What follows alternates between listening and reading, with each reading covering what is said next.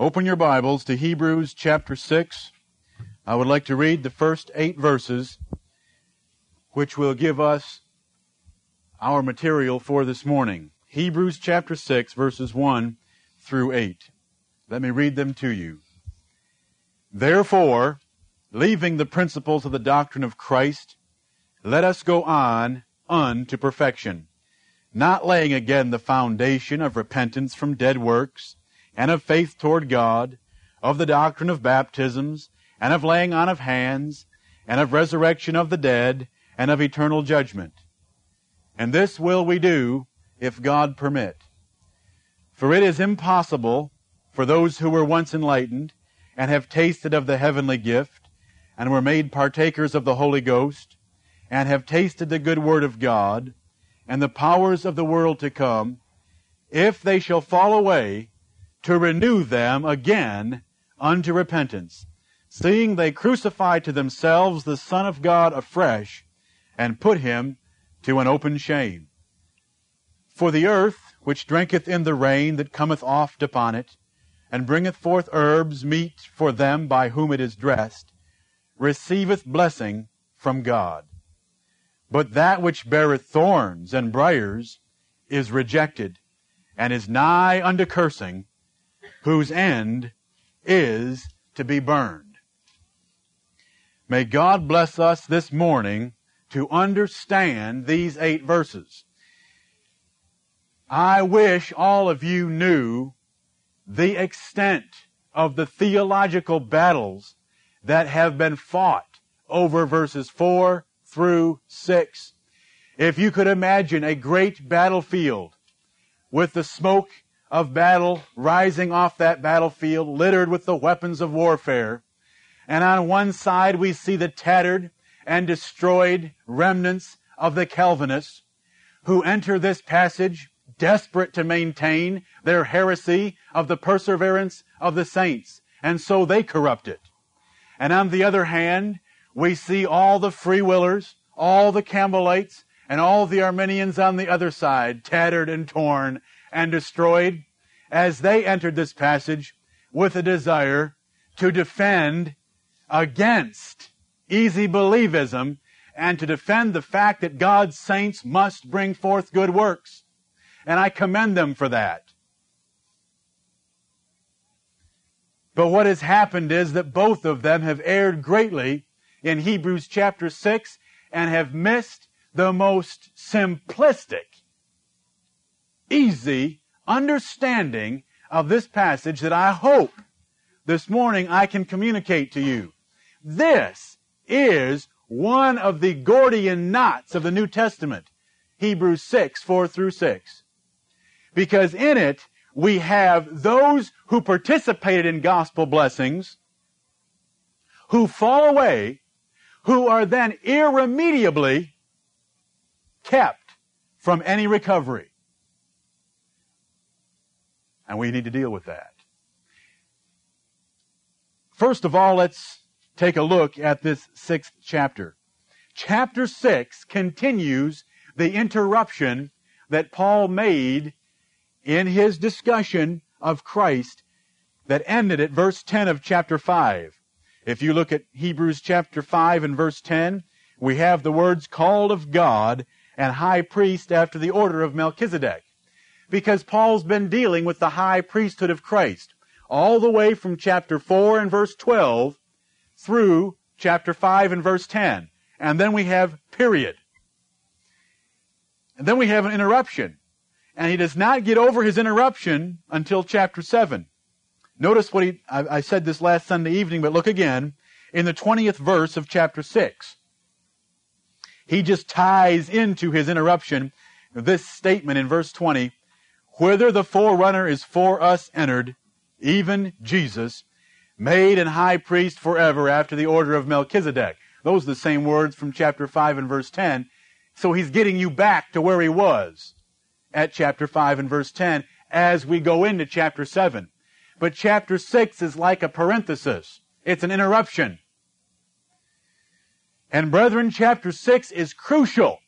Chapter 6 is the turning point in the book of Hebrews. If you can't pass the test of chapter 6, certain destruction awaits you. That's the message of what we're going to cover this morning. Chapter 6 is the turning point. If the first five chapters of this book have not convinced you that you ought to follow Christ and hold fast your profession in the gospel, then nothing will convince you. And so you're under destruction.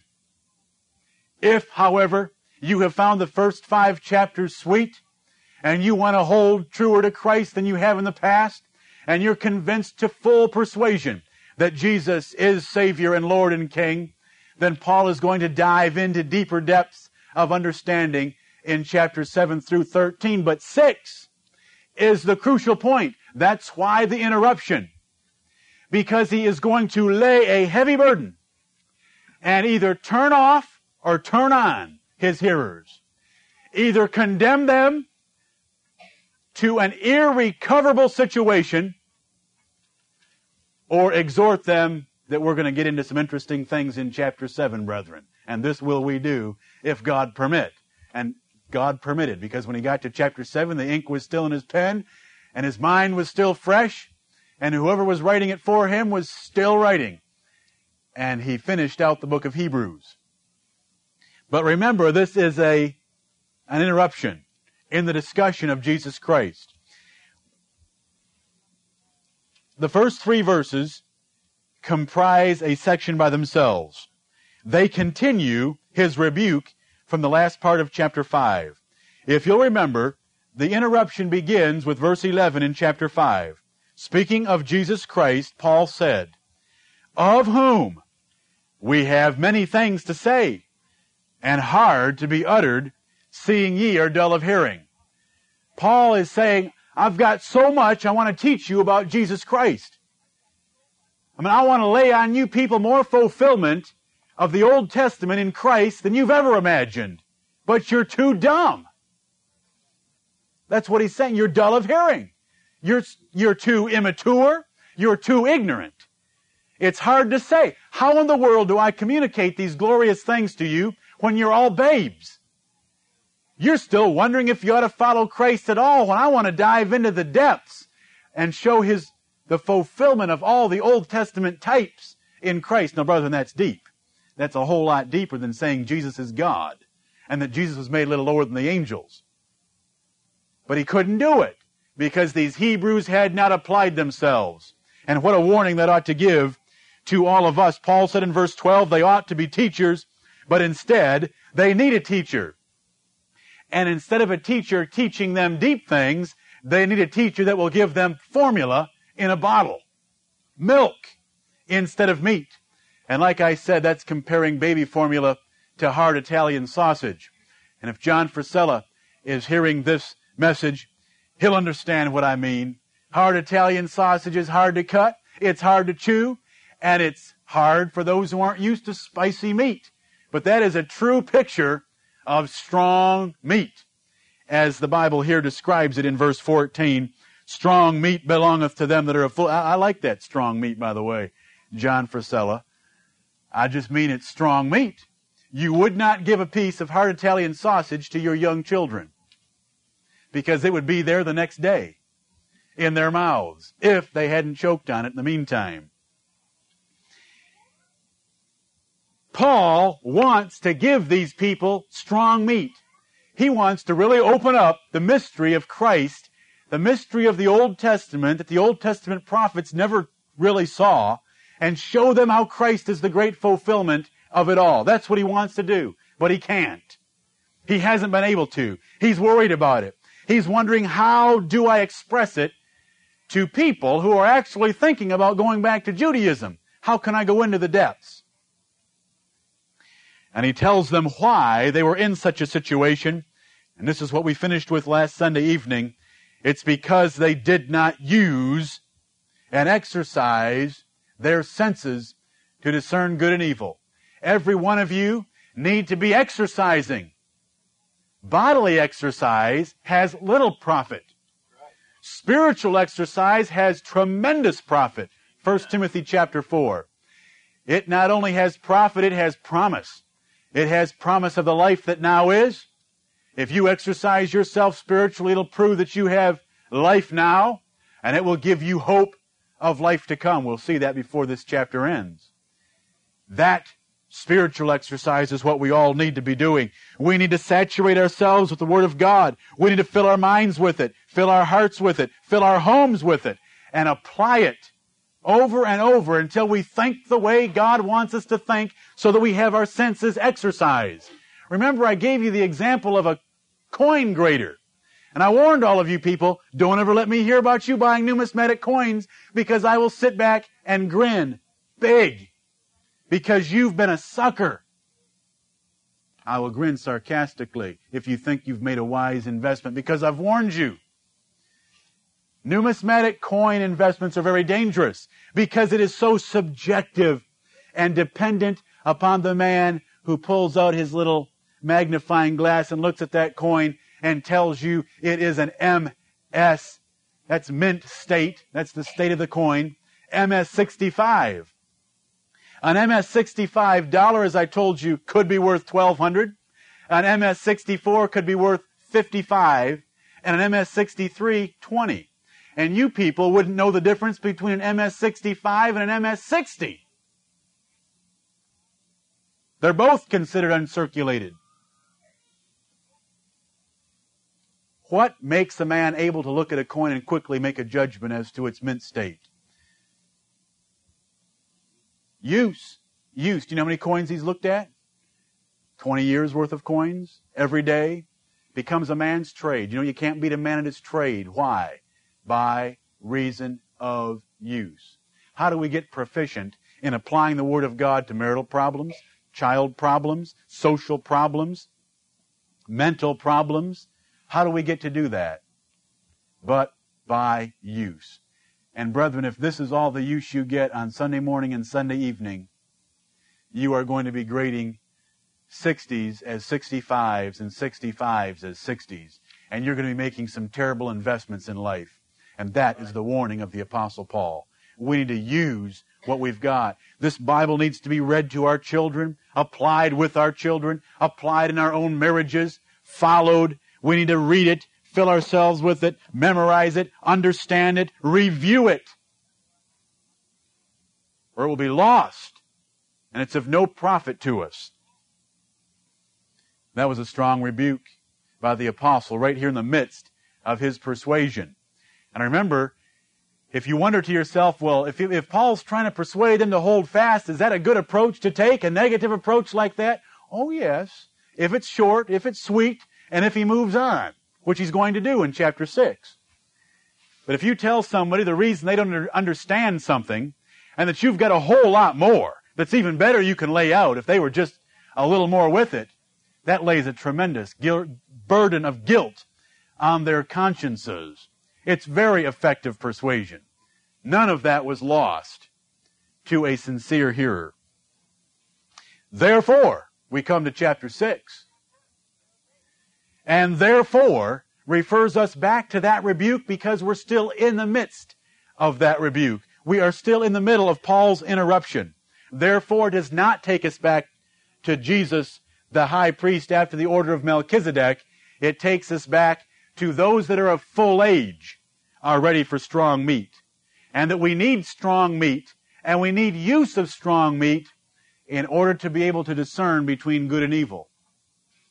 Therefore, since this is necessary for all of you, since I have already given you five chapters of principles, let us leave the principles of the doctrine of Christ. Where was he in the, the principles of the doctrine of Christ? First five chapters. I mean, did we run into anything deep? We ran into things glorious. We ran into things beautiful, but we did not run into things deep. The Jewish mind could easily understand the first five chapters. They were very powerful, very direct to the, their way of thinking. But Paul now says, therefore, being that you need strong meat, let us leave the principles of the doctrine of Christ. Let us go on unto perfection. And that perfection there isn't to be taken absolutely. It's to be taken relatively. The, the sense of the word perfection here is the same as full age. in chapter 5 and verse 14. He's basically saying, let's grow up. Uh, leaving the baby food, let's go on to some strong meat so you people can grow up. Let us go on unto perfection. First principles are necessary. There are some first principles that hardly need to be taught more than once, and that's before baptism. You know, Jesus Christ said in Matthew chapter 28, Go ye and teach all nations. That's order number one for his apostles. Number two, baptizing them in the name of the Father and of the Son and of the Holy Ghost. That's number two. And then number three, teaching them to observe all things whatsoever I have commanded you. There's elementary teaching before baptism, then there's baptism, and then you teach them to observe all things whatsoever God has commanded. And if they don't measure up to all those things, then that's how you weed them out. We need to guard against trying to make sure we teach people everything there is to know and make sure they're repentant in every area of their lives before baptism. The Bible does not teach that. The Bible says take them in and weed them out later. The only thing necessary to be baptized or become a member of this congregation is to believe that Jesus Christ is the Son of God. Period. Now, if you've been known for some great public sin and everyone is aware of it, there will be a degree of repentance required of you publicly. That's why John said that they ought to bring forth meat, fruits, meat for repentance when they came to be baptized of him in Matthew chapter 3. But that's all that's required. Then after baptism, you teach all things.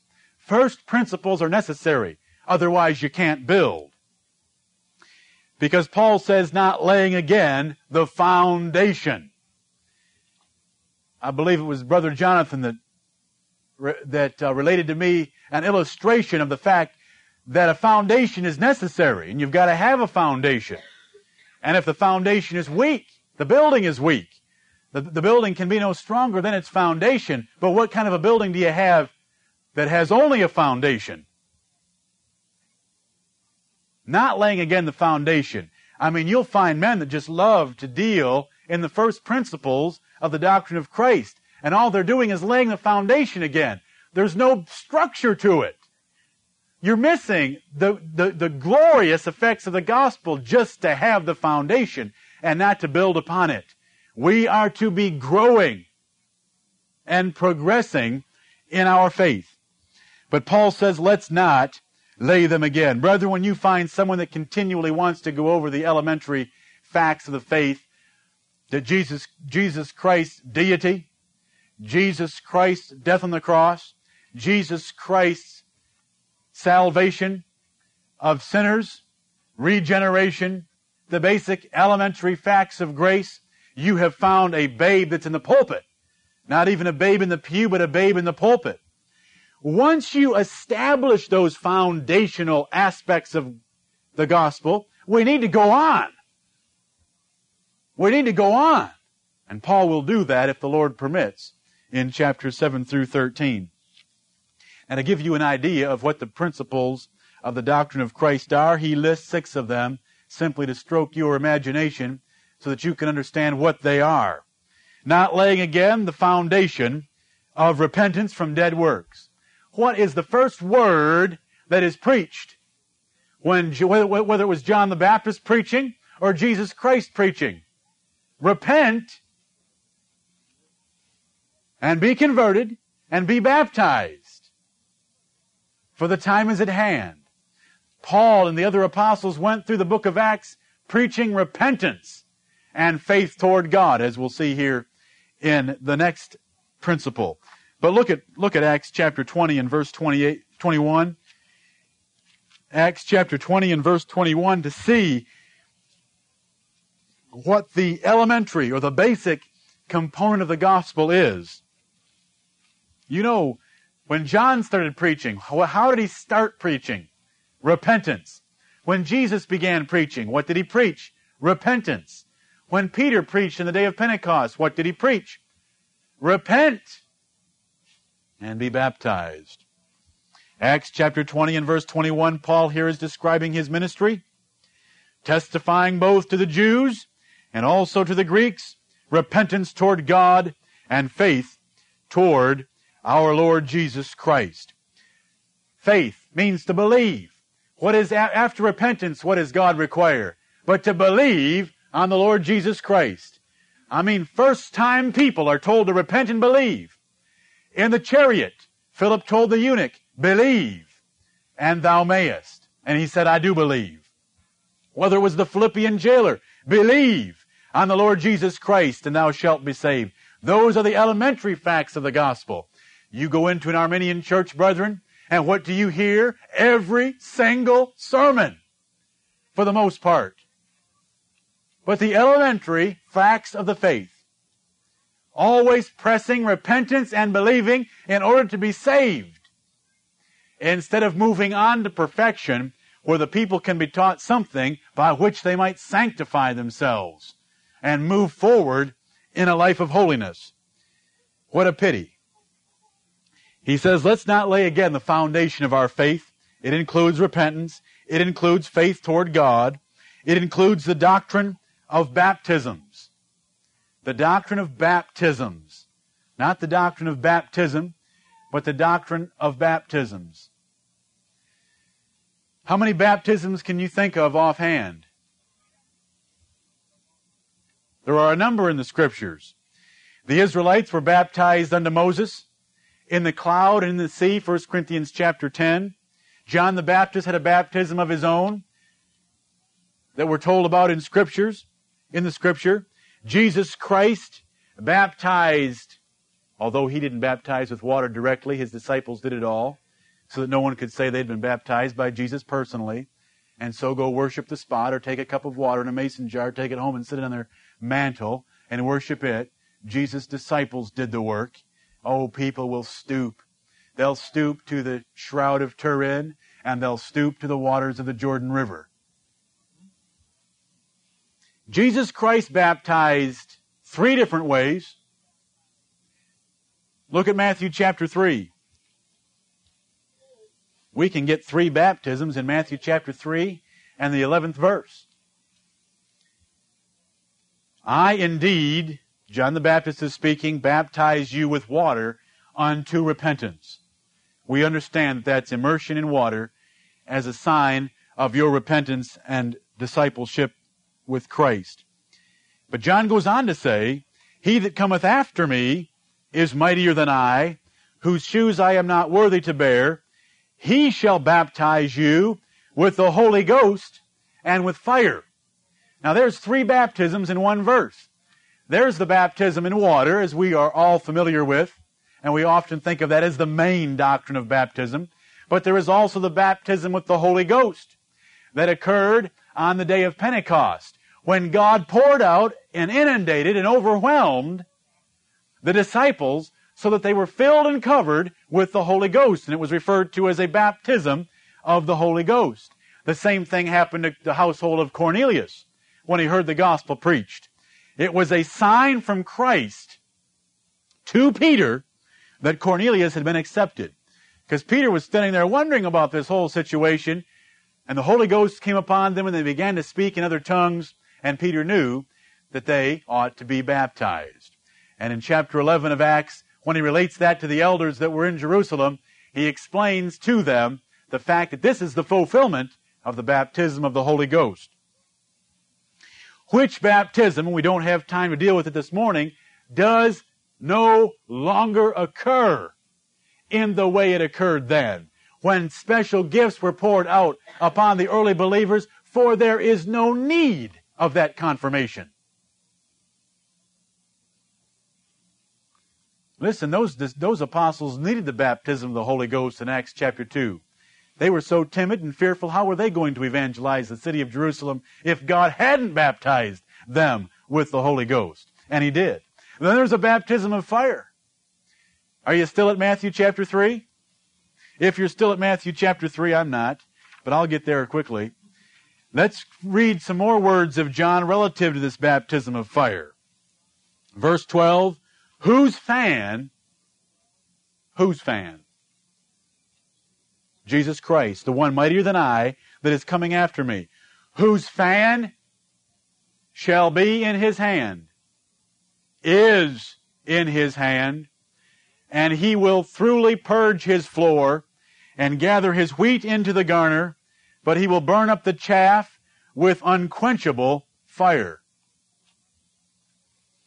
This verse becomes important, but so do a whole lot of other verses before we finish this morning. That was the fire that was held back by the long suffering of God that fell upon the Jews in 70 AD. Remember when we studied the book of Malachi? In the book of Malachi, we read about how the day when Jesus Christ came, or the time when Christ came, would also bring with it a great fire that would burn up all the enemies of Christ. So here we have a baptism of water, we have a baptism of the Spirit, and we have a baptism of fire that Jesus Christ would bring on his enemies. Not only that, we have the baptism of suffering that Jesus Christ endured himself when he went to the cross and was overwhelmed, he was immersed, he was buried in the wrath of Almighty God. There's the doctrine of baptisms. Baptism, you should understand. You should already be established in those things. And so we can move forward, the apostle says. The apostle goes on to say that we need not to review the laying on of hands. The, apostle lay, the apostles laid hands on for a number of reasons. They laid hands on and supernaturally gave the gift of the Holy Ghost. Remember, it was Simon the sorcerer who saw that and thought he'd like to buy that skill to be able to do it himself. They laid the hands on sometimes for the ordinary transmission of gospel authority in second generation preachers. That's why when we have an ordination, there is a laying on of hands. It is a visible, public means by which we confirm or recognize a gift that Jesus Christ has given. When they healed the sick, the Bible tells us they put hands on them and their diseases departed. Jesus had prophesied that in Mark chapter 16 and verse 18. Those things the Jews should have known about, heard about, and understood from the very beginning of their introduction to the gospel. It's a foundational fact. Paul goes on to include two more elements of first principles resurrection of the dead and eternal judgment. When Paul went and preached in Acts chapter 17 in Athens, what subject did he take up that the Athenians found very interesting and they took him to Mars Hill so they could hear more about it? The resurrection of the dead. The resurrection of the dead. It was the resurrection of Christ that was a theme of the preaching of the apostles. Therefore, they needed those signs and wonders to confirm their preaching because who is going to believe about a resurrection of someone from the dead without signs confirming that witness? The resurrection from the dead is a foundation truth of our faith. 1 Corinthians chapter 15, the apostle deals with the church that no longer believed in the resurrection from the dead. And he simply said, if Christ be not raised from the dead, then ye are yet in your sins, and our preaching is vain. That's how foundational it is. If we don't believe in the resurrection of the dead, what are you preaching? And oh, what a glorious gospel to preach that there is a resurrection from the dead. Look at Acts chapter 26. I love Paul's words here as he preaches to King Agrippa. Rhetorical questions. The resurrection from the dead. What a message to take out to sinners that there is hope and salvation from death. He's preaching here to Agrippa and explaining to him why the Jews hate him. And he says in verse 6, And now I stand, Acts 26 and verse 6, And now I stand and am judged for the hope of the promise made of God unto our fathers. There was a particular promise that Paul was preaching that God had made unto the Jewish fathers, unto which promise our twelve tribes instantly serving God day and night, hope to come. For which hope's sake, King Agrippa, I am accused of the Jews. Why should it be thought a thing incredible with you that God should raise the dead? Now that's a good rhetorical question. Why should it be thought a thing incredible with you that God should raise the dead? I mean, if God created us, can He not also raise us from the dead? Why do you think it is such an incredible thing, O King Agrippa? And it is the resurrection of the dead that the Jews hoped to come. That is, the Pharisees. Can you think of a Jewish denomination that did not believe there was a resurrection? Sadducees. And Paul used that to his credit in Acts chapter 22 in confounding, or Acts chapter 21 in confounding the Jews by setting the Sadducees and the Pharisees against one another. The resurrection of the dead is something these Jews would have been taught immediately so that they could have divided between the good of the Pharisees and the evil of the Sadducees. Last of all, Paul mentions eternal judgment. The Jews knew eternal judgment from the Old Testament, for in Ecclesiastes chapter 12, after it says in verse 13, the whole duty of man is to fear God and to keep his commandments, it tells us in verse 14, for God shall bring every secret work into judgment. With every secret thing, whether it be good or whether it be evil. Ecclesiastes 12:14. Eternal judgment will manifest the counsels and hearts of men. They shall give an account of every word they have spoken. Jesus Christ preached to people in his day. These are foundational facts of our faith. Once in a while, it's good to be reminded of eternal judgment. Once in a while, it is good to be reminded of the laying on of hands and of what role they now play in the New Testament church. But we need to move on, and Paul says, let's leave all that. Those are elementary facts of our faith. Let's leave them. And this will we do if God permit. And what he means by that is, if God in his sovereign pleasure will allow me, I will take up again Jesus Christ, called after the order of Melchizedek, and we will explain Christ and his fulfillment of the Old Testament more perfectly. Even Paul often use the words, if God permit, if the Lord will. Paul says to a number of churches, I will come and see you if the Lord will. Even Paul submitted his plans and his purposes to the sovereignty of the will of God. And that is what we must do. James writes in that passage I've used so many times, James chapter 4 verses 14 and 15, Go to, ye that say today, tomorrow, I will go into such and such a city and continue there a year and buy and sell and get gain. There's a man making an economic plan for his family. All such boasting is sin, James tells us. We ought to say, if the Lord will, we shall do this or that. Go ahead and make the plans. But they always must be subordinate to the Lord's will, so that if they don't work out, we understand that the hand of God was in it because we cannot boast of tomorrow. The Bible tells us, make, make no boast of tomorrow, for thou knowest not what a day may bring forth. And so Paul himself gives us a good example in this place. Now that's the first section. He has rebuked the Hebrew Christians for their ignorance of the gospel of Christ. Having rebuked them, however, he tells them strong meat is necessary for you to come to, a, to full age and to be proficient in, in discerning good from evil. And because those things are necessary, strong meat is necessary. Because I've already spent five chapters in the first principles, we now move forward. But now he lays a burden on them in verses 4 through 8. He lays a burden on these Jews that if they have no growth, if they have no progress, if they have no fruit,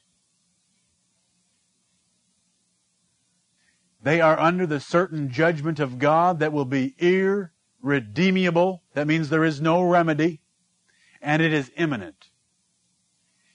If you cannot be convinced, in the first five chapters of this book, Paul writes, then you are under the judgment of God.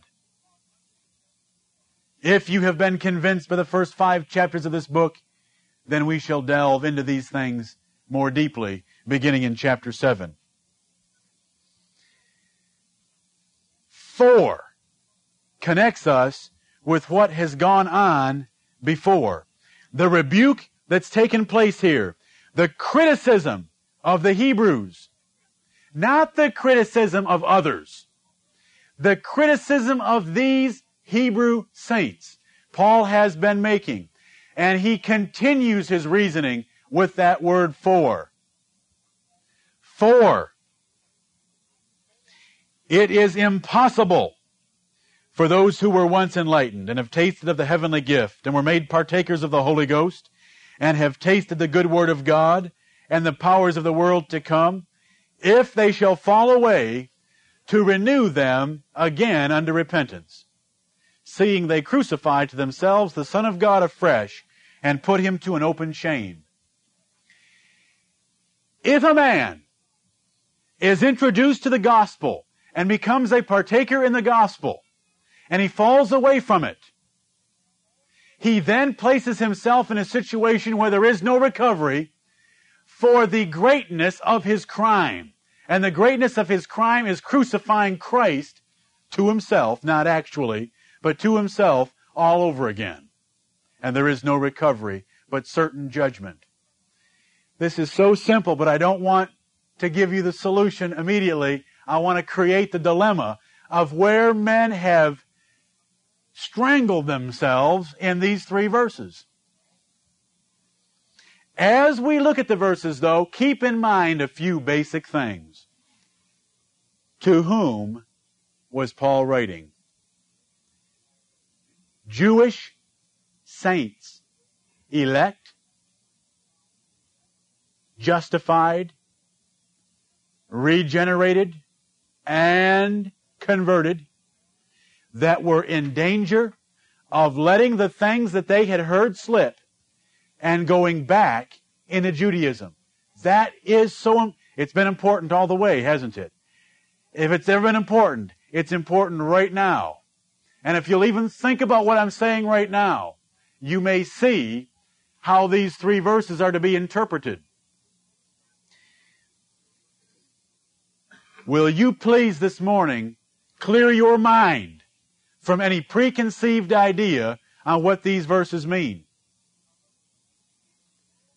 And remember, to whom was the book written? Why was it written? Paul is bringing every means to his service to persuade these Jews not to go back to Old Testament religion, not to depart from the gospel, but to remain true to their profession in Jesus Christ. Remember that the immediate context is the lack of growth and fruit in the lives of these Jewish saints. Remember, you have not read chapter 6 unless you've been doing what you should. If you've read the rest of chapter 6, you know that what is contained there is a blessing on those who are faithful and a curse upon those who are not. That's the intermediate context. Keep in mind all these things. Keep in mind that eternal salvation is not an issue. Eternal salvation has all, is already in the possession of these Hebrews. Remember chapter 3 and verse 1? Wherefore, holy brethren, partakers of the heavenly calling. What is a calling but an appointment? God had already appointed these Hebrews to eternal glory. They were holy brethren. They were elect. They were regenerate. They were justified. And they already had that final glorification guaranteed. Practical salvation is the key to this book.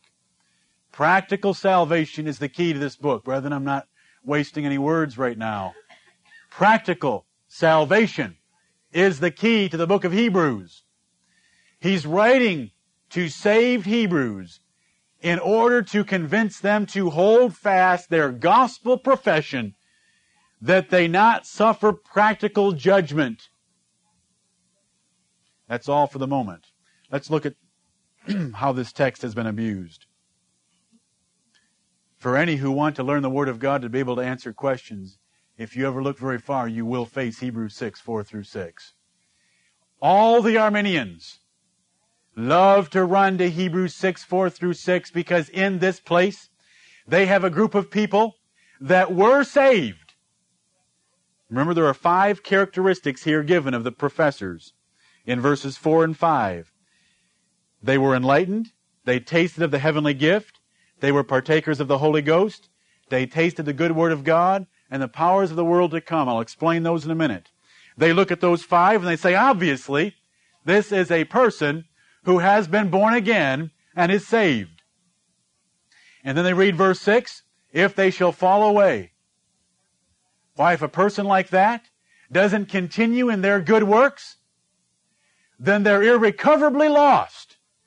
And they see if they shall fall away to renew them again unto repentance.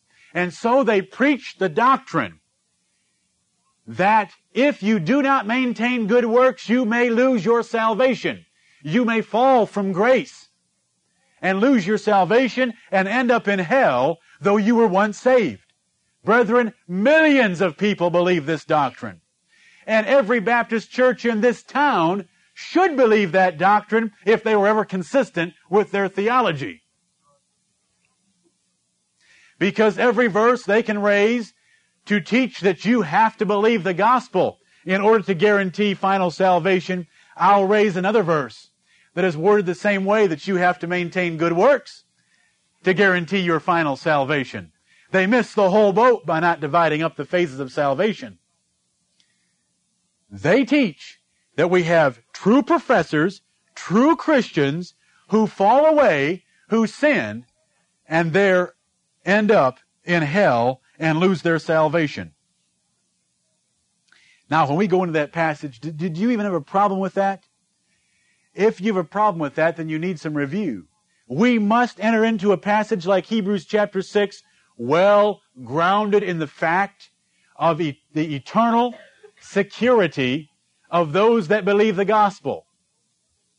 I don't like using that word because it's, it's abused too much. We must believe in the preservation of God's elect. That everyone God elected shall be justified by Christ. I should say, was justified by Christ, shall be regenerated by the Spirit, and will eventually be glorified in heaven.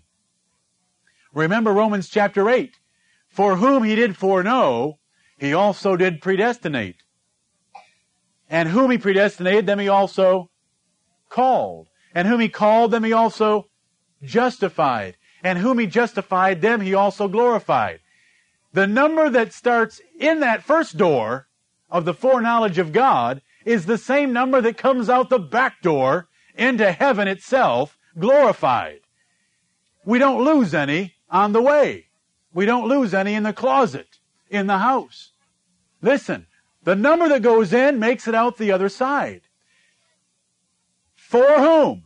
That number, those individuals, he also glorified. And Paul goes on to say, What shall we then say to these things? If God be for us, who can be against us? He that spared not his own son, but delivered him up for us all, how shall he not with him also freely give us all things? And those all things include glorification mentioned two verses earlier. Who shall lay anything to the charge of God's elect? Well, the Arminians will. And by Arminians, I'm just not referring to Southern Baptists. I'm referring to true Arminians. The Southern Baptists are so messed up on their theology, you can't even call them Arminians. Listen, Arminians are consistent.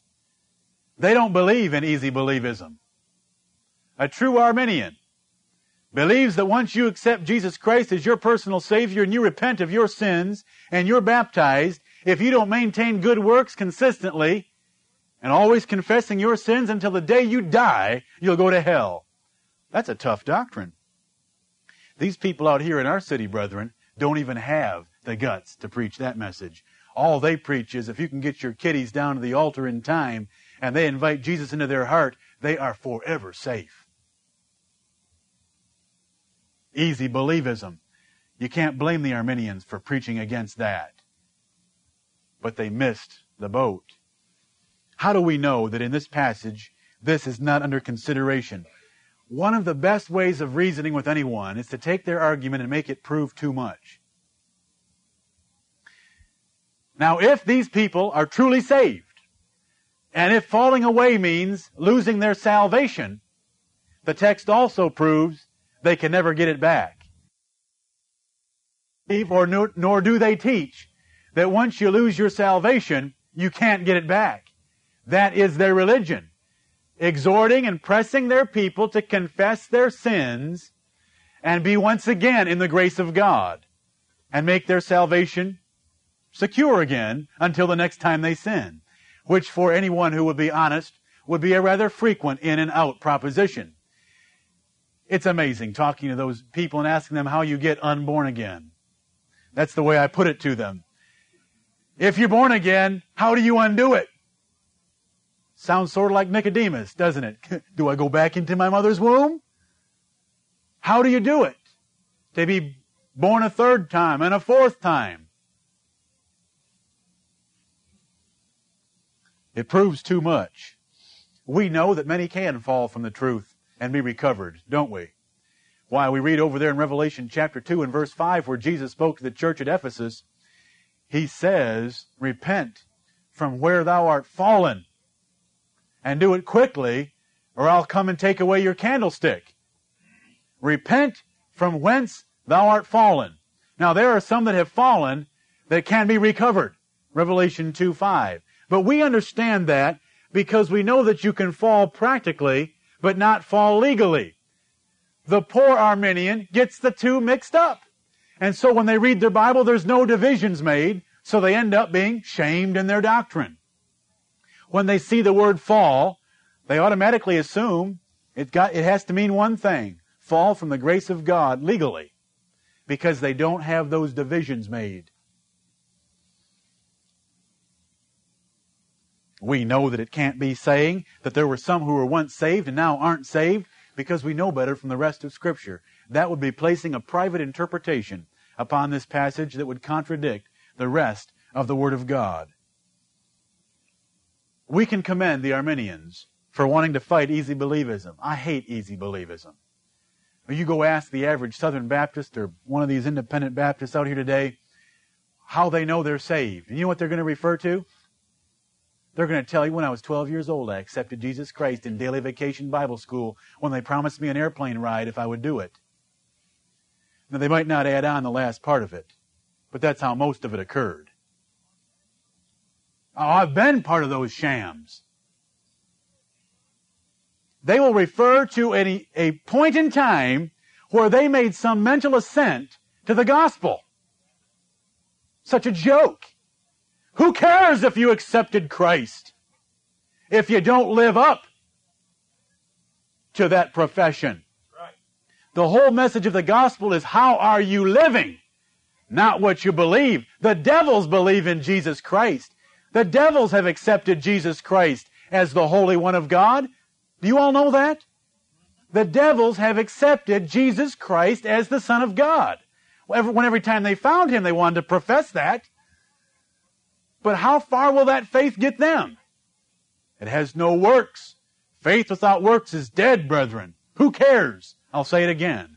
If you've accepted Christ. I don't blame the Arminian, true Arminians for wanting to preach the importance of good works, but you can't preach it here because this text proves way too much. So we see the tattered remnants of the Arminian army fleeing on the left. And then we look over to the right and we see the tattered remnants of the Calvinist army fleeing just as quickly in the opposite direction. Oh, the poor Calvinists. They get to this passage and they see those who fall away and are irrecoverable and they think to themselves, what can this possibly refer to? Because if God's elect were elect and then they fall away and they can't be recovered, and since we believe in the perseverance of the saints, because the Heidelberg Catechism forces us to believe in the perseverance of the saints, we've got to do something with these three verses. So do you know what they do? They take verses 4 and 5 and the five descriptions of the individuals under consideration and say that they thought they had those five things. They didn't really have them. They were false professors snuck into the New Testament church who made a pretense to New Testament religion. They were sort of lightened. You know, they knew more than the heathen. You, I've read so much, brethren, that it's made me sick to read a Calvinist on Hebrews 6, 4 through 6. To watch them take these words and wrest them so they have no meaning. You tell me how a reprobate is lightened. You tell me how a reprobate tastes of the heavenly gift. You know what they'll do? They'll, they'll run pages on the word taste. Taste doesn't mean eat. You know, you can taste of something and not get it inside you work and have its benefit. Well, brethren, I'll turn back three chapters where it said Jesus Christ tasted death for all, for all of us. And I don't think he just stuck it in his mouth, but I believe he drank the full cup. Right. And it says taste. And I thank God for an English Bible that gives me words I can use without referring to any Greek or without listening to all their wresting of Scripture. Right. Peter said, If so be ye have tasted that the Lord is gracious in 1 Peter chapter 2 and verse 3. Now, is that addressed to false professors? What the Calvinist has to do in order to maintain perseverance of the saints is make these three verses apply to reprobates that sneak into the church and look like true professors. But that isn't what Paul said. Paul said that these are individuals that were lightened. John 1 4, in him, Christ, was life, and the life was the light of men. There is no light to men without life. Because without life they are dead, and brethren, tell me how much light a dead man has. They've tasted of the heavenly gift. They were made partakers of the Holy Ghost. Can you, can you imagine wrestling that one? They're partakers of the Holy Ghost, but they're reprobates. They've tasted the good word of God. I read that Jesus Christ spoke to reprobates and said that they could neither understand nor hear because they were not of God. Now, how do you taste? And again, look at the word taste in light of how Paul and Peter use the word. How do you taste the Word of God? How do you partake of the Word of God without being of God? And they have tasted the powers of the world to come. World to come? What world is that? Hebrews 2 5, the New Testament gospel dispensation. They've tasted the powers of that. If you go back to Hebrews 2 4 and 5, you'll read about all the miracles that God poured out in the New Testament, which was the kingdom coming with power so much on that point. Do you know Jesus Christ once said in Matthew chapter 16 and verse 28, There be some standing here that shall not taste of death till they see the kingdom of God come with power. What was he referring to? But a fuller manifestation of the New Testament kingdom coming into being with the power of Pentecost and with the power of destruction upon the Jewish nation. That's the world to come. Because God did away with one world and brought in a new world. And He brought with it a great manifestation of P-O-W-E-R, power. They've tasted of the powers of the world to come. We'll come back to those five in just a second. What is the Calvinist doing, you ask? They have to defend their doctrine of perseverance. So some of them mess around with verses 4 and 5. And then they'll go to verse 6 and they'll tell you the word if is not in the Greek. The word if is not in the Greek. They don't want that word if there. Do you know why? Because if the word if is there, and those that fail the if and fall away can't be recovered, then there must be some that fall away and can be recovered. So they don't like the if, so they get rid of the if and they say it is impossible for those who were once enlightened and have fallen away to recover themselves. And that if would mean, since they have reprobate false professors in verses 4 and 5, that not all of them fall away. Do you follow the trouble they're in? So they get rid of the word F, uh, the word if, not the, the word F, but the word if. They get rid of in Hebrews 6, 6 in order to sew up what they think is a sure position that these three verses are describing reprobates who sneak into the New Testament church, make a show of the gospel, appear to be true believers, then they fall away, and then are irrecoverably lost. Well, we, uh, you can probably see some logical conclusions I'm going to lay on that position in just a minute. It's, it's, it's absurd. It's absurd. Brethren, I, I have been rejoicing in God for the fact that He has revealed truth to us. If you only knew the theological battles that have been fought in these three verses and how simple they will be in just a minute, I hope. God be merciful. They, they claim that Paul is using an example here of false professors to motivate these Jewish Christians to further obedience. That's how, that's how they try to fit it all together. First objection. The five characteristics mentioned in verses 4 and 5 prove too much.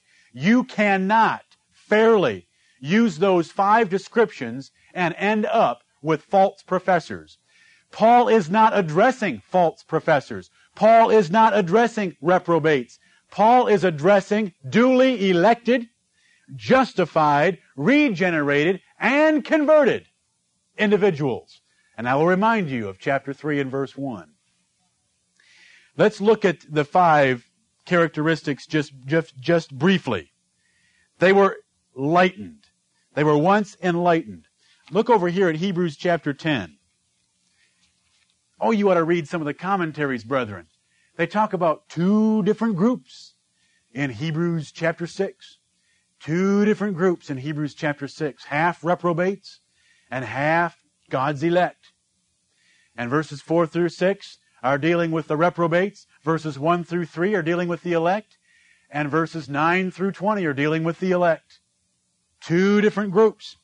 And they say the reprobates are the ones lightened, but they never come to a saving knowledge of the truth. Remember, a Calvinist believes you have to believe the gospel in order to be saved, and there is their downfall. Hebrews chapter, did I say 13? I meant chapter 10 and verse 32. We don't have time this morning to go and look at these five characteristics very closely, but here's a reference on being enlightened. Hebrews 10:32 called to remembrance the former days in which after ye were illuminated ye endured a great fight of afflictions. Who was illuminated? The Hebrew saints. The Hebrew saints. You won't find any place in scripture where the gospel illuminates or enlightens reprobates. But oh, they'll argue the, they have to argue the point. They have to argue the point. Because if that falling away is gospel falling away, and if the individuals under consideration here in these three verses are God's elect, then what falls flat to the ground? The P of their tulip perseverance of the saints. If they have elect falling away, then they have perseverance of the saints destroyed. And that's what they have, is perseverance of the saints destroyed. But we don't believe in perseverance of the saints, do we, brethren? Do we find that in Scripture? We believe in the preservation of the saints, and there is the difference between the two of light and darkness, day and night, truth and error. Paul, the five characteristics prove too much. They were once enlightened. That was true of the Hebrew saints. They have tasted of the heavenly gift. What is the heavenly gift? Salvation, Jesus Christ, the Holy Ghost. Those three are so inseparably connected. When you repent and believe on Jesus Christ and are baptized in His name, you receive the gift of the Holy Ghost. For God so loved the world that He gave His only begotten Son. They have tasted of the heavenly gift. What gift do you want to make it, and what kind of tasting do you want to make it to try to get reprobates through that clause? They have tasted of the heavenly gift. And some of you, brethren, that have read Calvinists on this passage, don't let that word taste throw you. Go read Paul and Peter on the word taste. If you push taste here to mean, it doesn't mean eating, and it doesn't mean getting the full benefit of it. It's like t- tasting a sandwich and not getting the nutritional value out of it. I'll remind you of Jesus Christ tasting death. That, and Peter saying, If so be ye have tasted that the Lord is gracious. Why, the saints he was writing to, telling them that they ought to make their calling and election sure, already having told them they were God's elect, he said to them, You've tasted the grace of God. Objection number three. How is it possible for reprobates to crucify Christ afresh? I'm just going to ask you some questions. This text says that whoever is involved crucifies Christ afresh. How does a reprobate crucify Christ afresh? A reprobate never crucified Christ the first time. Because he didn't die for them. How does the behavior of reprobates exhort a saint to be obedient? What is the force of telling me that if a reprobate falls away, he's a reprobate? How does that encourage me to obedience? If a reprobate, let's boil it down. Let's, let's blow out all their eloquent language. If a reprobate falls away from the gospel, he's a reprobate. That's deep. Very convincing. Very weighty. Paul's been so powerful thus far in Hebrews. What happened to him here? Was it a lapse? Did he take an Actifed? And it cloud his mind for a while? That's pitiful reasoning. That would, who cares about the reprobates that sneak into the congregation? They were reprobates before, they're reprobates afterward.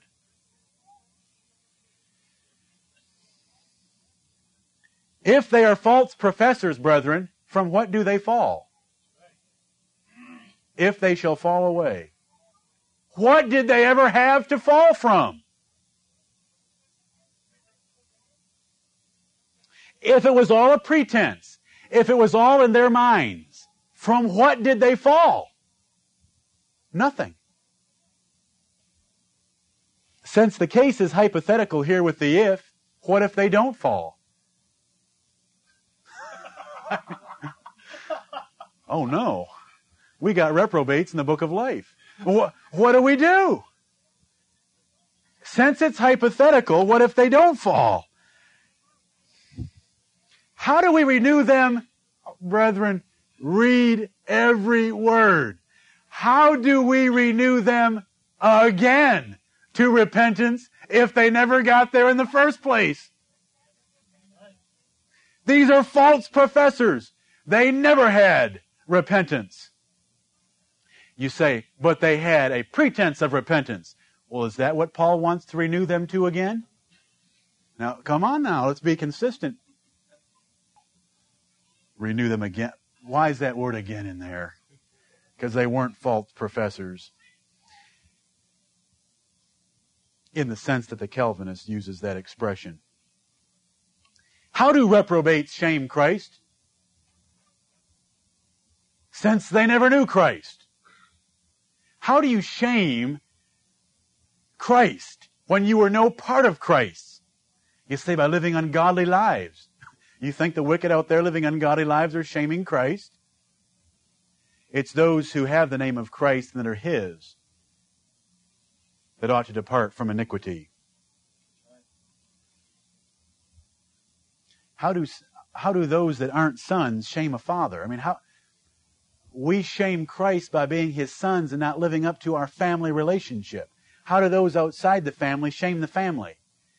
I mean, if your kids are rebellious, it's no shame. Let's, that's not a good example. Because it is a shame. If my kids are rebellious, it's no shame on you. I mean, how, how do reprobates shame Christ since they're not even part of the family? Since a Calvinist denies eternal salvation to a person that does not believe the gospel, since they already teach that, what force do these three verses have? That a false professor loses his opportunity for the gospel, uh, where is the force in their reasoning? Since they already deny salvation to an unbeliever. Hebrews chapter 6 and verse 4 is certainly describing those that are God's elect, that are justified, that are regenerated, and that are converted.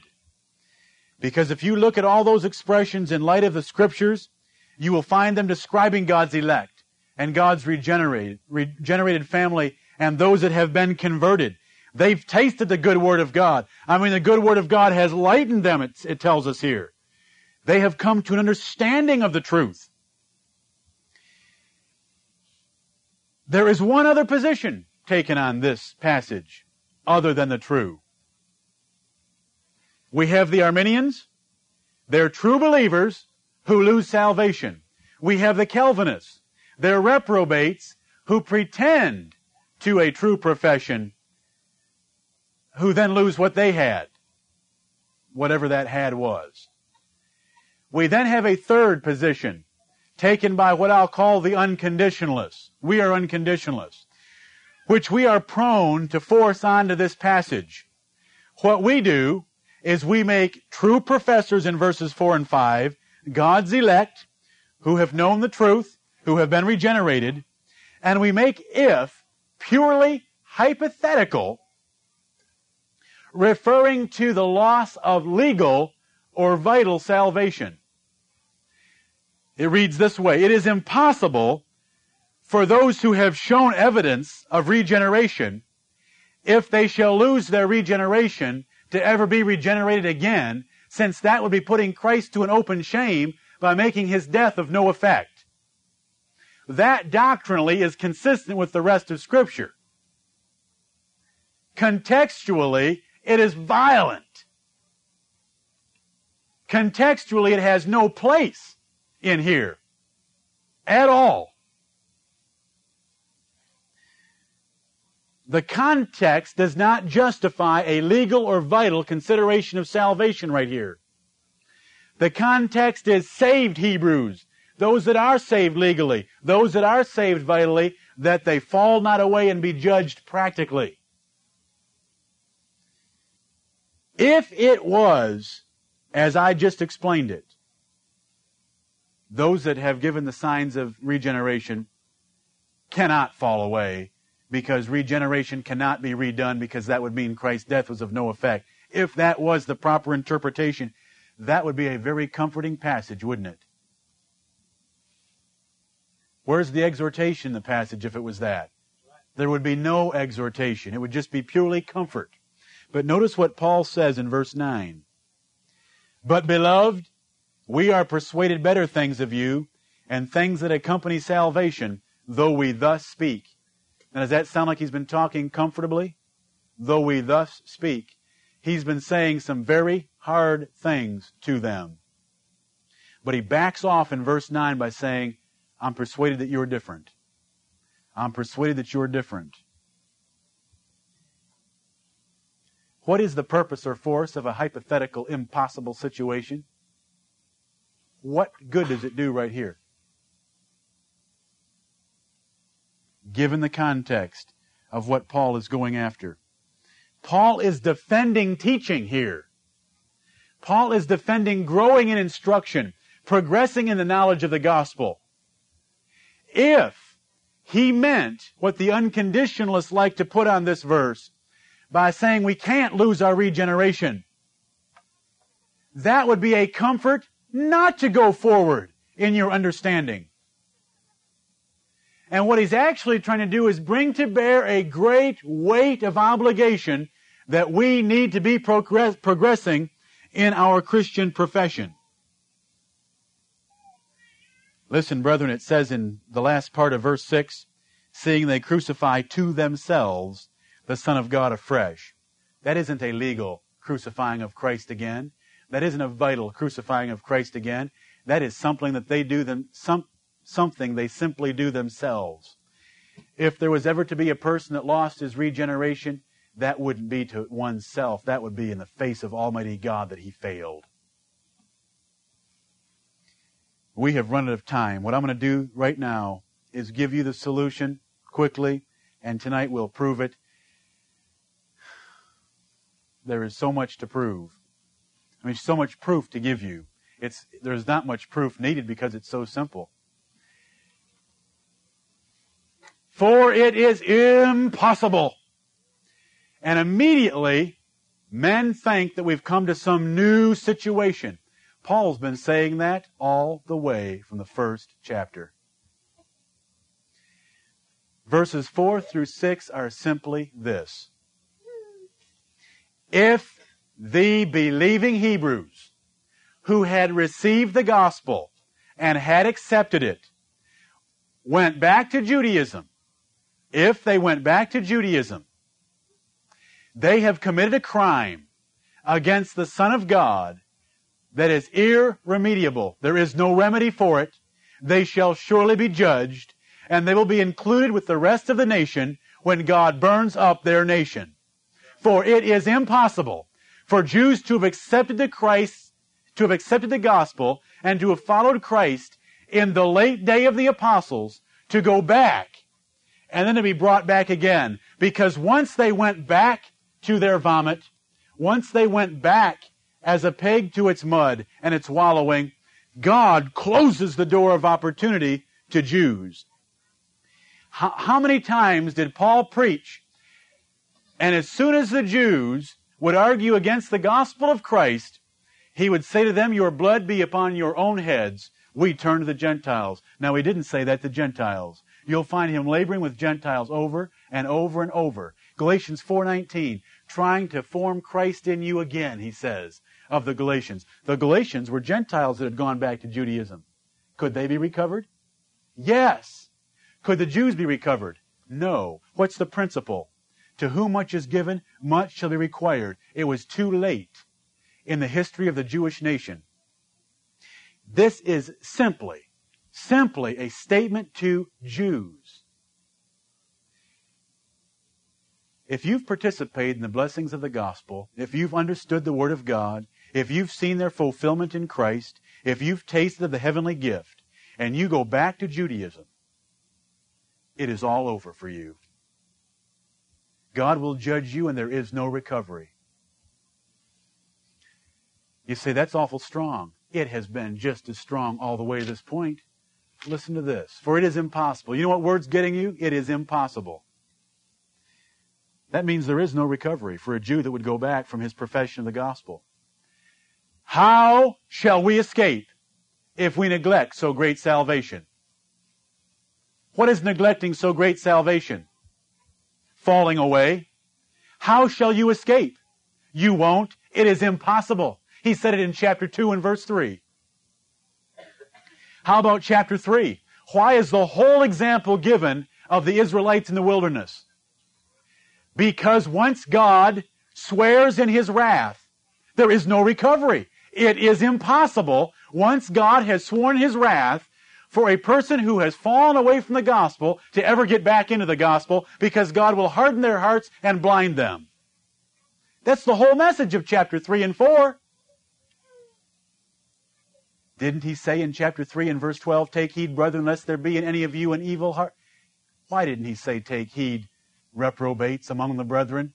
lest there be in any of you an evil heart of unbelief in departing from your reprobated profession? He said, Take heed, brethren, lest there be in any of you an evil heart of unbelief. What? In departing from the living God. Holy brethren, that was verse 1 of the same chapter, departing from the living God. If they depart from the living God, the same judgment lays upon them. God will swear in his wrath against them, and there will be no recovery to the gospel. They will be hardened and locked out from the gospel, cut off from the olive tree. Romans chapter 11. I've, I've got 150 verses to run to on this point. It is beautiful. It's so simple. The whole book of Hebrews is the same message.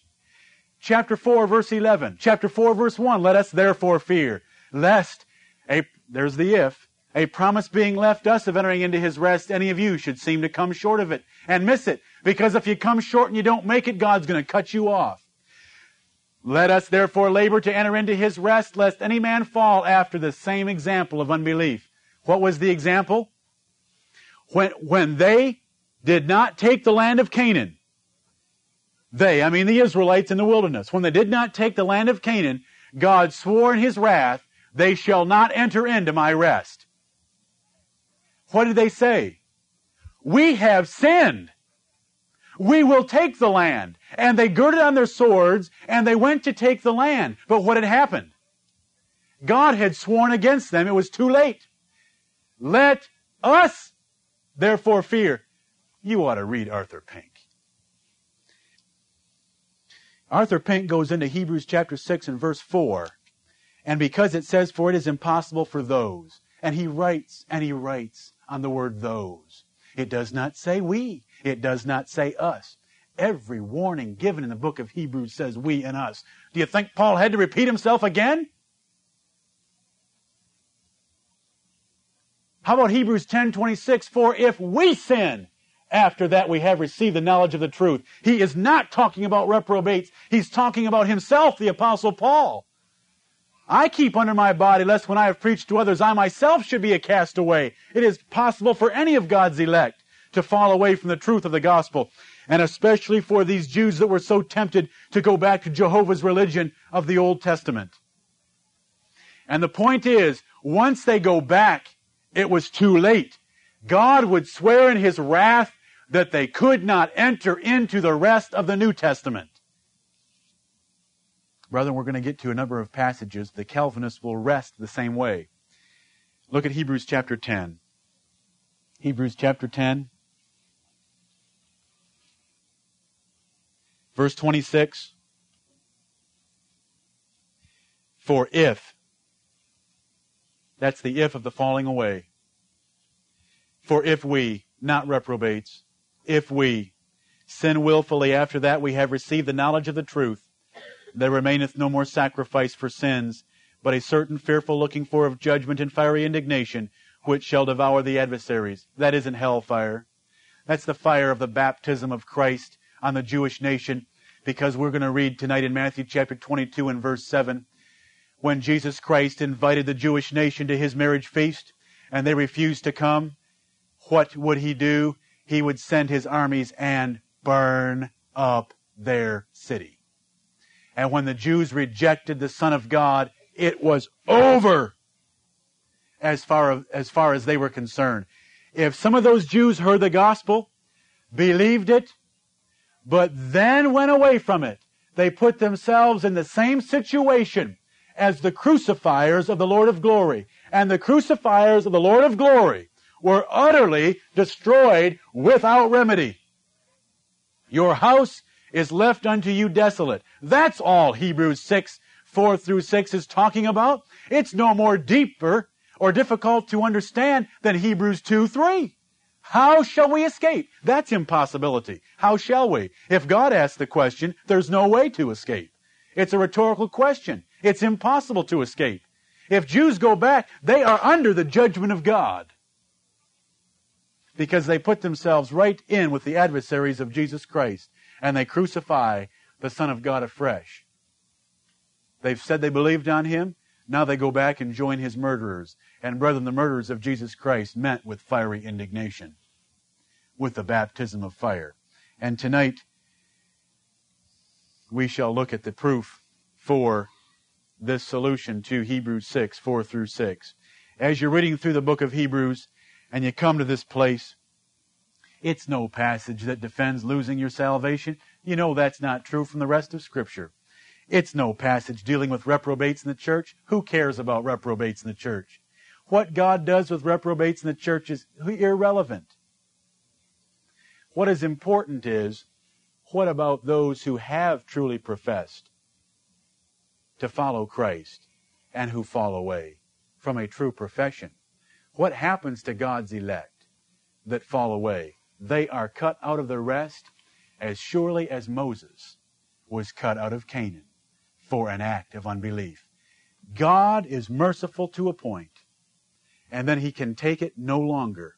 And even with Moses, when Moses did not believe in the wilderness, God said, You will not see the land of Canaan. He swore in his wrath against even Moses. And the warning to Jews from Paul is that they were under the same threat if they were to fall away back to Judaism. They would become more crucifiers of Jesus Christ and receive the just consequences. To Gentiles, Luke 12, 47 and 48 applies to whom much is given, much shall be required. The Jews had been given so much. That's why God's judgment was so severe and without remedy. But brethren, we live in a day and a time, and God has blessed us with so much knowledge of His Word. How can the judgment of anyone in this congregation that departs from the faith be any less than that of the Jews? It would have to be worse because we know far more than they knew. We have been blessed with more than they were blessed with. May God bless us to come back this evening and to continue our study.